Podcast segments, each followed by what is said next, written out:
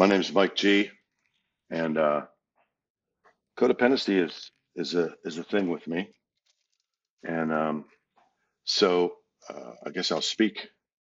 Um, and I'm thinking back to if I've ever actually spoken at a Codependence Anonymous meeting in the in the sense of a kind of like an old school AA or NA, you know, full speak. Not that this will be a full hour by any means, but um, I'm I'm not sure that I that I have.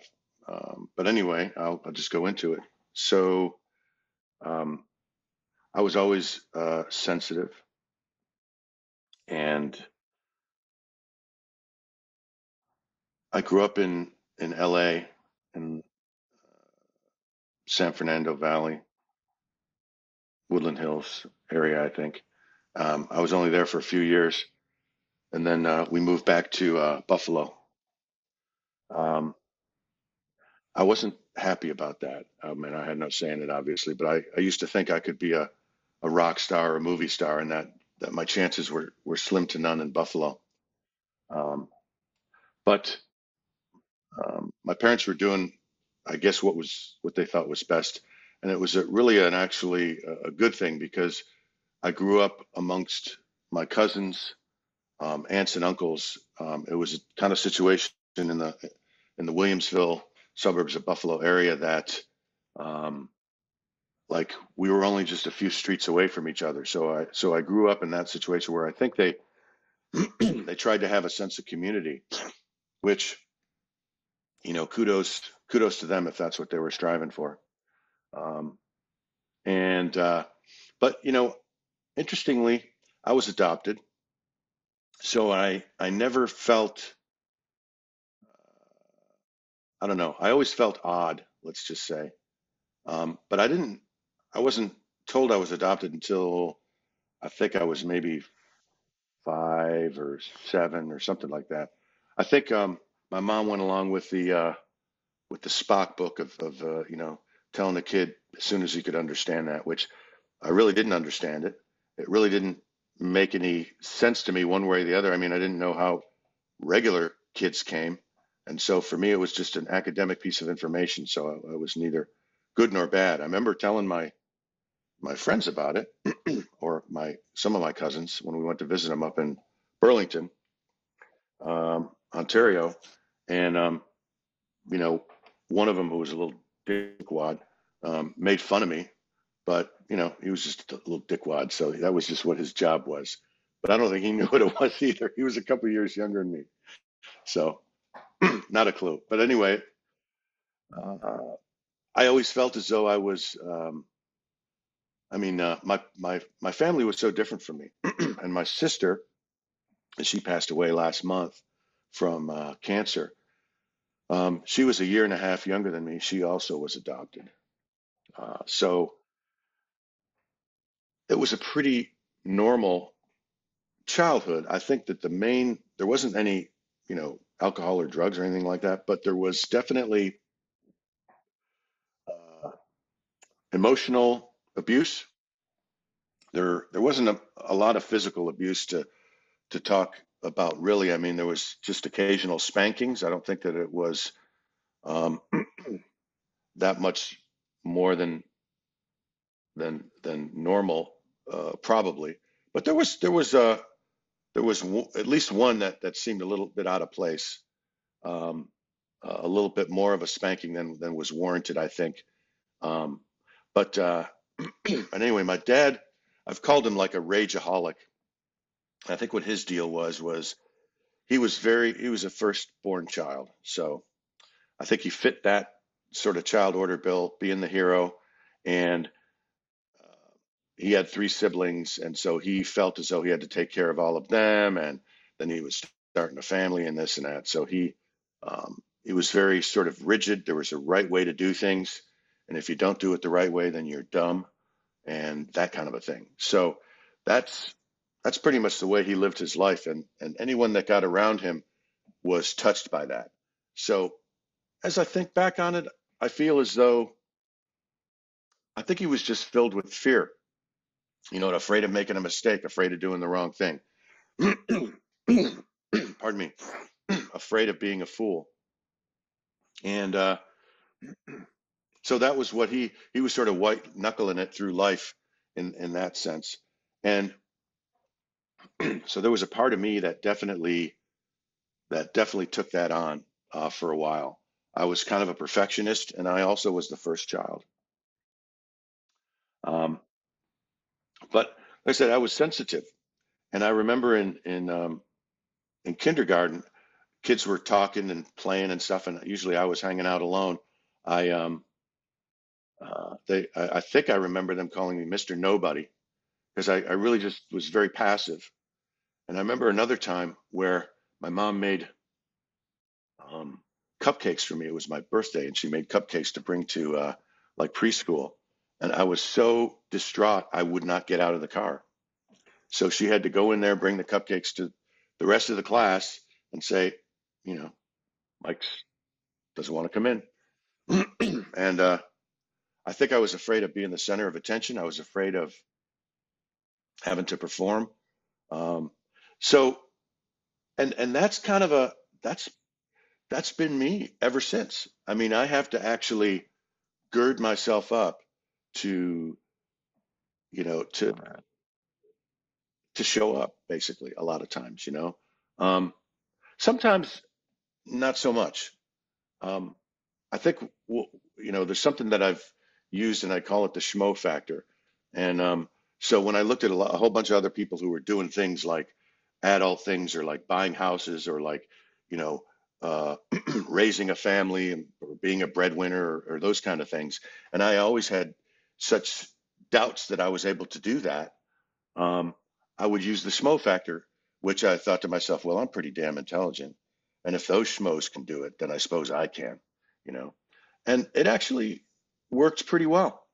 Um, it was a way of sort of level setting, and I've used that as a tool a lot of times to just sort of say, you know, it's probably not as bad as I think it is, or it's not going to be as bad as I think it is, that kind of a thing. Just sort of, you know, just a, a kind of a level set of like, you know, the truth is somewhere in the middle, right? Um, but uh, I got into things like uh, pot and and uh, alcohol and stuff like that a lot later than friends of mine.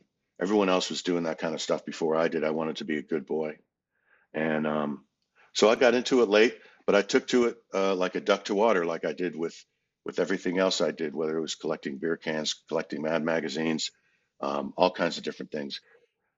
I think when I look back on it now, I mean, I met someone when I was a camp counselor. There was someone who I met who had ADHD. They called him hyperactive, and he was on meds, and and and he was like fucking, you know, he was he needed, you know. uh, It wasn't like a bunch of us who who talk about it now, and it's like, well, I don't know, I can't focus. I'm not sure what's going on here. Maybe I'm, you know, uh, but so for me, uh, I think that that's a there's a spectrum. I think most of us probably understand that. And I look at the DSM-5, and I could Oh golly, I could I could pick a bunch of things, you know, that I have, uh, uh, you know, but I think that I'm uh, I'm probably a bit on the ADHD side or ADD side, and a bit on the um, autism spectrum side. Um, I did take some tests for that. I did actually take meds for that. I couldn't really tell if it was doing anything. I think that for me, it really had more to do. It may have been so mild that it it had more to do with just getting good night's sleep and and proper diet and stuff. But, and so I've tried to figure this stuff out because there, there was a part of me for so long is like, why do I not give a shit about people? Why, when people talk about love and things like that, I'm like, I'm not, I'm not sure it's a thing. I mean, I feel the warm squigglies. I've had crushes, absolutely. and I've, I've loved, I'll use the word, and I've been hurt. And I think that's happened a few times in, in adolescence whereby I've built up a wall and said, hmm, not so much of that maybe. Let's let's be protective. Um, so there there was there's there's a bit of that going on. But I think that I'm wired differently than than a lot of people. And and for the longest time, when I was in another 12 step program where you don't drink. And, um, and, and part of the doctrine of that particular uh, program is that what you're supposed to do is it's supposed to be about other people. It's not supposed to be about you. It's supposed to be about other people. And the more you do for other people and the less you do for you, the better and more healthy you are. That's kind of the message. And I was like, at 10, 20 years into sobriety, I'm like, what the hell's wrong with me? I'm just, I can do that stuff, but it's a chore and it doesn't make me feel any better. It makes me resent it. It makes me like, when do I get the time to just sort of be by myself and, and just read and, and uh, do what I want to do? And I think part of that has to do with growing up.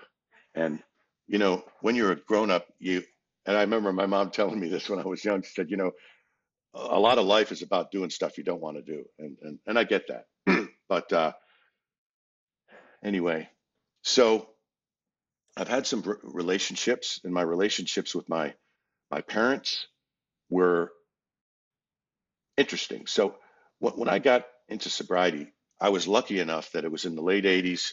There was a lot of uh, codependents, anonymous, building up pretty big at that time. So the my sponsor and his sponsor, um, they went to this place.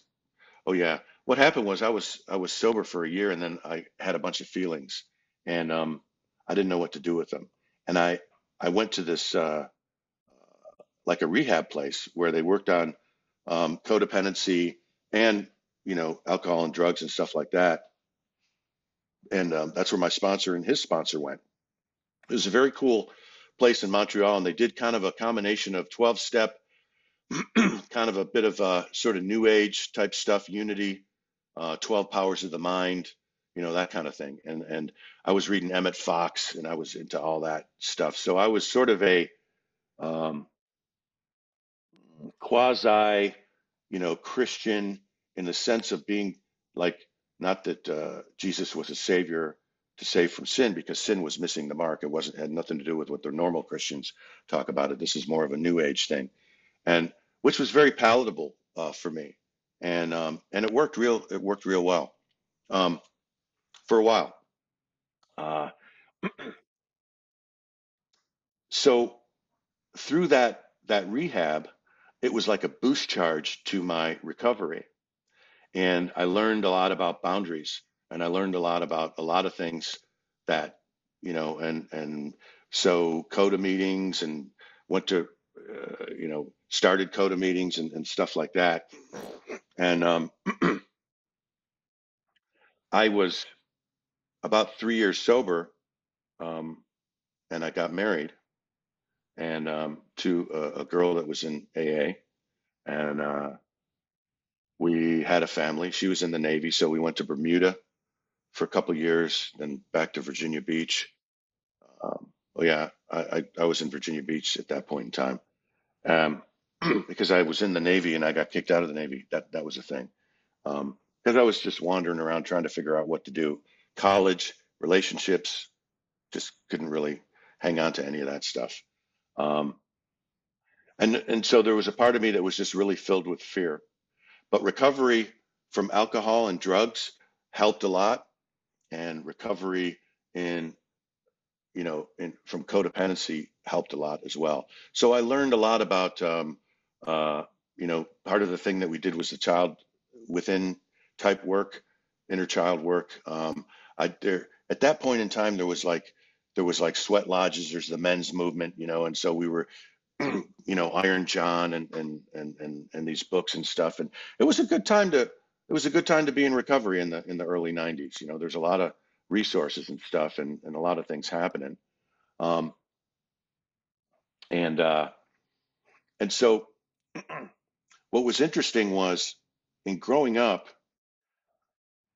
and getting married and sort of playing house i guess it was because what i was doing was i got married i think because i was in a relationship and i sort of didn't want it to end and I guess that's sort of like the next thing that you do. Um, if I if I had really thought about it, now that we're divorced, after 28 years, we gave it a good run. I got to tell you, and there was it was almost all good times, you know. So we're both good eggs. I got to say that. Um, but I'm I don't think I'm the marrying kind. I just don't think I ever was. I think that that bit of me is wired in such a way that that's just not.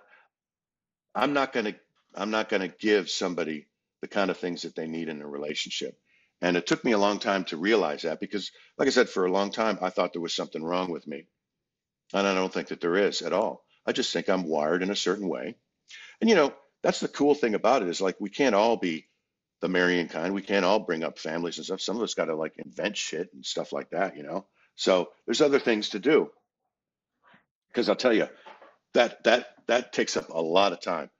And so it was okay though. I mean, I did it. I played the game. I was I did the scouts. I did the soccer. I took them here, took them there. But here's a typical thing where like I'm taking one of the kids to soccer or sports or something like that, and then I drop them off there, and I and then I go and do some shopping at Home Depot or something like that. Whereas some of the other dads were like right on in there, and maybe even you know one of the assistant coaches or something like that. And if anybody asked me to do anything that had anything to do with sports, it'd be like, you know, please don't. Um, but for me, my my mental attitude was I got all this stuff to do, like around the house, that I can't do. So I was like multitasking. That was the kind of a thing that I was doing, and I felt I felt bad about that. I felt for a while I felt like, wow, I'm I'm I'm not doing what the other dads are doing. I'm not giving them, uh, you know, and I felt bad about that. And again, what I'm realizing is that like I'm just not wired that way. You know, my son Zach, we live together. We don't do a whole lot of stuff together, but we love each other. He likes to be by himself and do his stuff with his friends. He's 29. I I do stuff with you know with you guys or just by myself or whatever. It's just the, it's just the way we are. And I thought that was a problem for a long time, like there was some sort of normal. And so that was part of my thing was I searched for what is the normal. I searched for what is the right religion, what is the normal way to behave. I wanted to, I thought self actualization was about being the best person you could be. I thought that you had to find yourself, like there was a me that had to be found. Um, and in a, in essence, I think that that's a yes and a no for me. So here's what I think about that is that because I was so many different things to so many different people so they wouldn't yell at me um, or so that I would be liked or so that they would think I was cool um, and and and you know that kind of thing um, that I was denying myself. I was I never felt like I could be comfortable being myself and just relaxing. I didn't think about this. It was just something that I did. It was just what I did. And um, I look at my mom and I see that she's kind of got the same thing because of my dad's rageaholism. I'll call it that. You know, you never knew when he would, you know, flip off at something. I had I was on eggshells when I got home from school in in in you know elementary and middle school because I wouldn't know if when he got home he would be mad if he saw something that wasn't done this that or the other. And so I feel as though my mom kind of like surrendered her identity to just make things okay with dad. And I think part of that was because she had been divorced earlier on. And that was probably painful. And so she may have thought I'm just I'm sticking with this one. But at any rate they're still married. They're still both kicking in their mid to late 80s I love them dearly but they're toxic as shit. Um, but they they've it works for them. They've got this dance and I don't know what the fuck it's called but you know they both know how to do it and you know I, I can't fault them. Kudos kudos to them you know. I wouldn't want to do it but you know it's not my it's not my dance. So so I, I was in a few relationships. I was hurt, you know, hurt in love, etc. And um, one of the one of the situations that occurred was uh, when um, I had I have this cousin, and it's really weird. There was some sort of um, like competition between us. I don't know why, because I didn't feel as though it was. It almost felt as though because my dad used to compare me to him. He said, "Well, you know, your cousin, da, da, da, you know, how come you don't?" Da, da, da. And you know that kind of talk. And um, but anyway, so we were competitive in school, and I didn't have to try as hard in school as he did. But he was the one that ended up, you know, finishing college in a, in, in a normal stretch and actually becoming a doctor.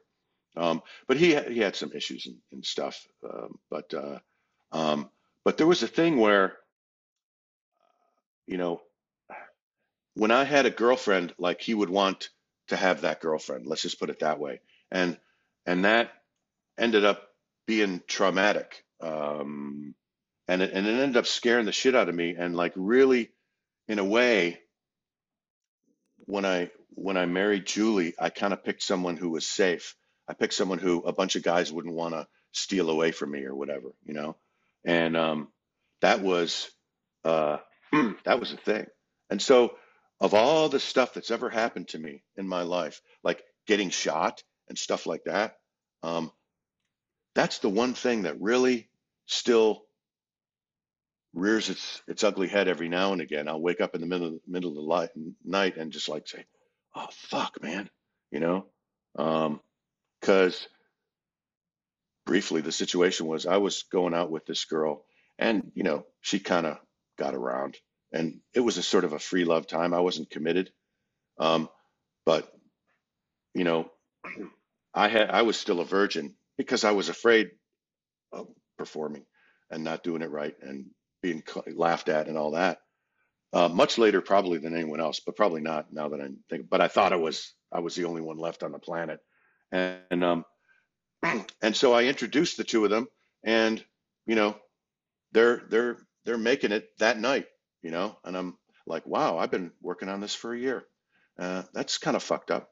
So that's that's the that's the trauma, and you know, I look back on it now, and it's like, well, he was the way he was, she was the way she was, and I was the way I was, and we were all drunk as shit.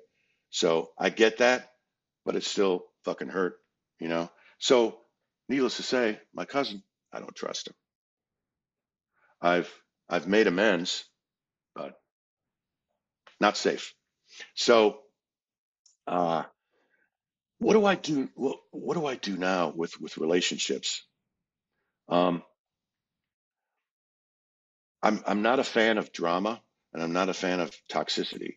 Um, part of the stuff about being married that was was was difficult was negotiating uh, differences. But me and Julie went to therapy a handful of times, like probably every five years for a tune-up, and that was very helpful. And we learned ways to do that.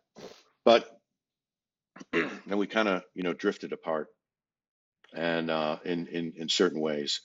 Um, but uh, I felt because of the way that my parents were toxicity wise, I felt I had to protect my family, Julie and the kids, from my parents. And um, there, and and that was I'm I, I, I'm proud that I that I did that, you know, because anytime that that we were over, like there was a time where we moved back from England and we had to actually live with my parents for six months, and um, you know, Julie's hair started falling out and she had to get on meds because she was so fucking, they drew her up a tree. And Zach went to stay with my parents one time. I think it was so funny. He came back, you know, uh, after a week and he said, I, I understand why you did drugs, Dad.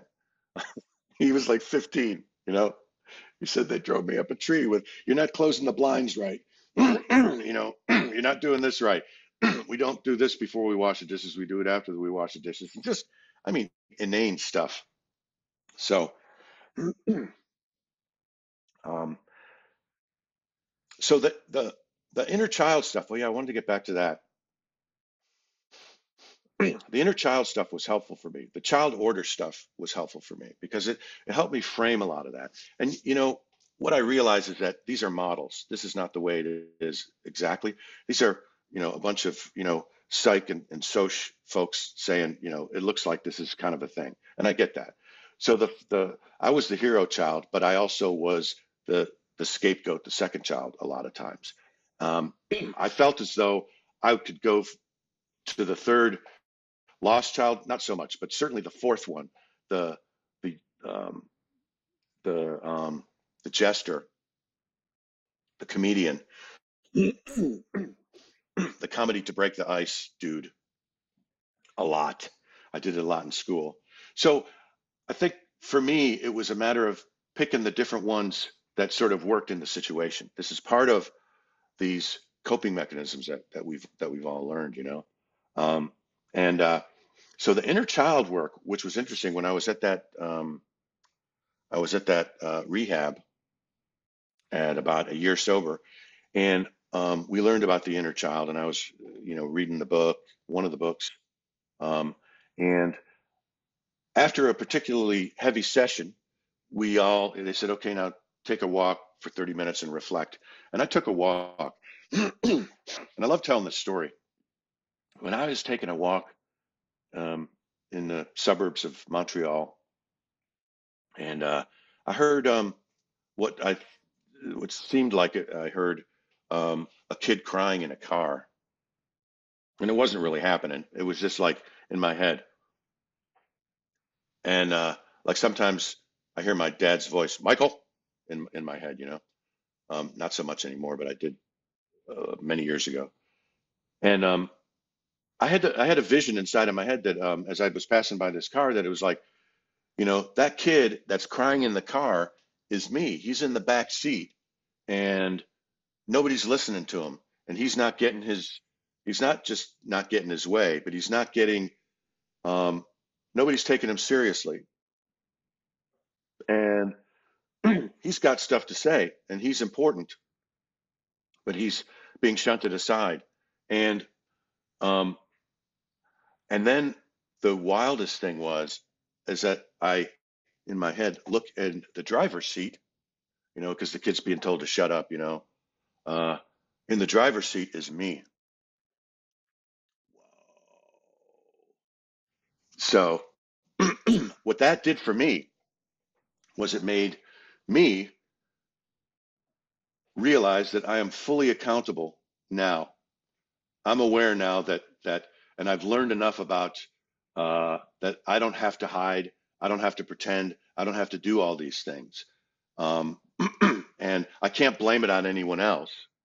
You know, I mean, notwithstanding that, yes, these were situations that happened, but now I'm I'm the one who's in recovery, so I'm the one that has to do these things, and which is great because I'm in control of that, you know. So there was such a sense of freedom, you know, and uh, and at the same time a little scary because I'm like I have I have no fucking idea how this is going to work, but you know, it's a good feeling though. I'm gonna I'm on the I'm on the right side here. This is this is you know there's hope, you know, and uh, and that was good, you know. Um, so years and years go by. Bring up the bring up the family. I'm not much of an authoritarian. I think that because of authoritarians in my life, I don't want to be that guy. I've done it. I, you know how there's a way to be an author, authoritarian and to be firm but fair, generally speaking. I can't do it. I can only go dick. That's the only way I can do it. Is is I have to yell and be a dick about it. I, I and I, I, it's not like I practiced it, so that's what it is. I just did what I was what I learned. So it'd be easier for me to just you know sort of be passive. And um, the 20 years into into sobriety, about 12 years ago. My my daughter committed suicide. Um, that was it. That was a huge thing. Um, I had gone into I had, was a born again Christian by that time, and um, and I and I was for another probably two or three years after that, I think. Um, but I was still doing comparative religious studies and all that kind of thing, and um, you know, I've, I've said this before, and I feel as though that if you're if you're studying religion with an open mind um, and you're aware of the mythologies, um, then you have to become an atheist. It's really the only logical conclusion. But if you do it with confirmation bias and from an apologetics standpoint, then you'll become a good fill in the blank of whatever religion it is, you know. And because I've done various 12 step programs with those different things, with a higher power, without a higher power, as an atheist, etc. Um, and it's worked in all those different frameworks. Um, I'm like, okay, yeah, it's not like it's got to be one way or the other. If somebody needs a comfortable mythology, by all means, you know, but don't but don't tell me that that's the only way it, it it's it's got to be done because I'll meet you in the parking lot. It's not going to happen. So uh, I know from my own experience that that's not the truth. Um, and all we would do in the parking lot is talk, because I'm not a fighter. Not, so we just have a conversation. Um, but uh, so where am I'm at these days, um, I'm a I'm a nihilist. I'm a joyful nihilist. I, I used to try and figure out that there was some meaning that that was supposed to be found. I thought that there was a me that had to be found. If I when I, you know, you go backpacking. Um, I went to Israel for six months and trying to find myself and all that. And I love to quote the um, a song by uh, Bob Dylan. Um, well, no, it wasn't a song. It was in a movie that he said, you know, life is not about finding yourself or finding anything in particular. It's about creating yourself. And and that's that's where I'm at today because there's nothing to find. Here I am. So it's really a matter of asking myself, what do I want to do? What do I like to do? What am I into? That's that's me because because I I think that there's no um, purpose in life. There's no meaning to be found. There's no warm and fuzzy. There's no nothing of the sort whatsoever. It's all chemicals and wiring. There's no such thing as, as love and all that. Although we feel this stuff, there's no such thing as free will. Although we have the illusion of it, so it may as well be true. I mean, I, I, could just as well call it true, but it's not. But it doesn't matter. It doesn't fucking matter because if it, it the illusion is there, so I'm with it. I'm good. You know, um, and I feel these things. The chemicals do their job. I feel it. I can't deny that I'm feeling love or this or that or envy or rage or whatever. So you know, um, I'm a human. I can't deny it as much as I would like to. But uh, you know, I you know there's a there's a term that I looked up one time, misanthrope, which is like a you know uh, uh, hatred for humans, and I'm like, no, I don't I don't hate humans at all. I love humans. I feel sorry for humans. I have compassion for humans. None of us signed up for this, you know. I can I love to have a conversation with someone who I've just met and then we get into a deep conversation, share a bunch of stuff, and then we never have to meet again ever. But there was something in that moment. There was a you know, that's what keeps me going. That's what keeps me, you know, it's the human condition and and and we're helping each other out. Like after after Rachel died, I did the same thing I did in AA and in CODA. Uh, I found a support group and then I got helped by others who went through the same thing, the kinship of common suffering. And then I was able to help others. And that's what we do, you know? Um, so when I realized that if if none of this stuff matters and all that, and so there's no meaning, but because I'm a human, I kind of have to have meaning. That means that I can create my own, and I don't have to look to anybody or anything to find it. You know, I can create my own and just go with it. You know, and so that's that's total freedom. Um, let's see. I think that I think that's kind of really all that I had to say. Like I said, I, I, I, I don't hang out with toxic people. I keep my distance. I, I endeavor to hang around with folks that are that are autonomous. Um, oh yeah, expectations. I, I don't do expectations. Um, I, I, and and because look, I've been, you know, I've raised a family. I've done all that stuff. It's now that I'm like, um, you do you, I do me. We hang out, but you know, if you don't show up or I don't show up, uh, you know, no hard feelings. We'll just say, hey, you know, I ran into some stuff or whatever. It's not because I don't love you. It's not because, you know, blah, blah, blah, anything like that. It's just like, you know, we're all doing the best we can. And and and that's something that I I hang around people who that's what I do is I, I give them the benefit of the doubt. I hang around with people who I can give the benefit of the doubt that they're doing the best that they can and their intentions are good. And and um, none of us fuck each other over, and that's pretty good. Um, but as far as the toxic folks and all that kind of thing, not a part of my life. I I call my parents every couple months. Um, and uh, they wish I called a lot more frequently. They used to give me grief, guilt for this and that. I'm like, sorry, I, I'm not doing it. Can't do it. Um, and uh, but recently, I've endeavored to call them more frequently because they're in their mid 80s, and I thought, you know, this would be a nice thing. I feel as though I can do this. And if we have a conversation where it goes sideways because someone's talking about politics, then I I don't have to take the bait. Um, a couple weeks ago, I took the bait though, but um, you know, we learn, right? anyway, doing the best we can. So I'm happy to be here, um, and uh, hopefully, well, I know this is helpful for me. So I appreciate uh, you, Bridget, for asking me to uh, to to yap for a while, and um, yeah. So thanks.